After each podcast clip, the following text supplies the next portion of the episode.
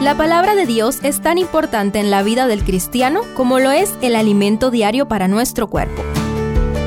Estudia con nosotros el capítulo del día en Reavivados por su palabra. Levítico 8. Después de brindar todas las especificaciones sobre los tipos de ofrenda principales, este capítulo describe la ceremonia pública de dedicación del tabernáculo y el ungimiento de Aarón y sus hijos. Acompáñame a repasar algunos detalles y sus aplicaciones para nuestros días. Primero, higiene y vestimenta.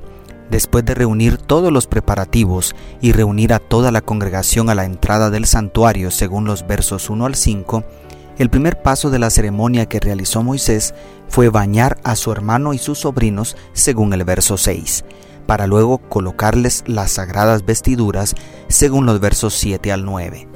A veces consideramos de poca importancia la higiene y el vestuario en la adoración. El principio general es que para Dios lo más limpio y lo mejor. No olvides que Él conoce tu corazón y tu closet. Segundo, ungimiento con aceite. Después del agua, Moisés tomó el aceite de la unción para santificar todo el tabernáculo y sus muebles. Luego, derramar el aceite sobre la cabeza de Aarón y por último, consagrar a sus hijos, según los versos 10 al 13.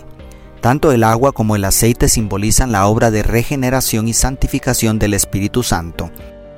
Por tanto, es imposible ejercer un ministerio sin recibir el bautismo del agua y del Espíritu Santo, como vemos en Juan 3, 3 al 8. En cualquier ministerio necesitamos depender de él. Tercero, expiación con sangre. La siguiente parte del ritual consistió en el sacrificio del becerro como ofrenda por el pecado de Aarón y sus hijos, según los versos 14 al 17. ¿Por qué era esto necesario? porque los sacerdotes humanos no podían ministrar las cosas sagradas sin primero expiar sus propios pecados con la sangre que simbolizaba el sacrificio de Cristo. Antes de ayudar a otros, todo ministro necesita enfrentarse con la cruz del Calvario y permitir que sus propios pecados sean limpiados en la sangre de Cristo Jesús.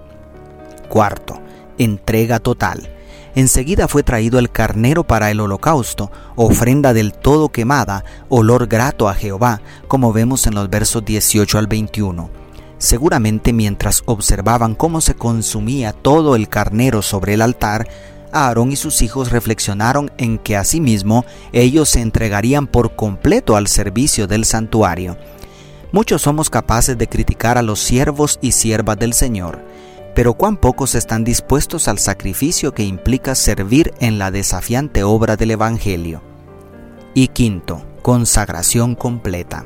La última parte de la ceremonia consistió en ofrecer el segundo carnero como sacrificio de consagración junto con los panes sin levadura, según los versos 22 al 28.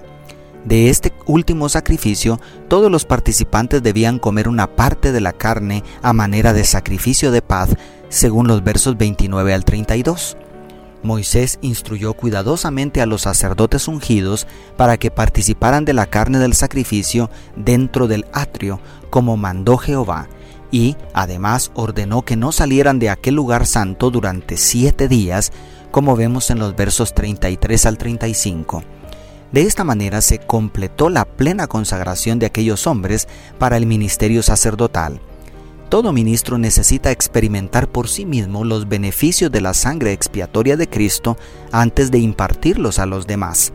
Por otro lado, además de aplicaciones para todo creyente llamado a ser sacerdote del nuevo pacto con Cristo, también encontramos en Moisés, el primero en oficiar en el santuario sin ser descendiente de Aarón, el único con acceso ilimitado a la presencia de Dios, quien celebró los sacrificios para ungir a su hermano al sacerdocio, encontramos en aquel líder espiritual un tipo de Jesucristo, quien sin ser de la tribu de Leví fue ordenado como sumo sacerdote del santuario celestial según el orden de Melquisedec, para, entre otras cosas, ungirnos con su espíritu para ejercer un ministerio como nuestro hermano mayor.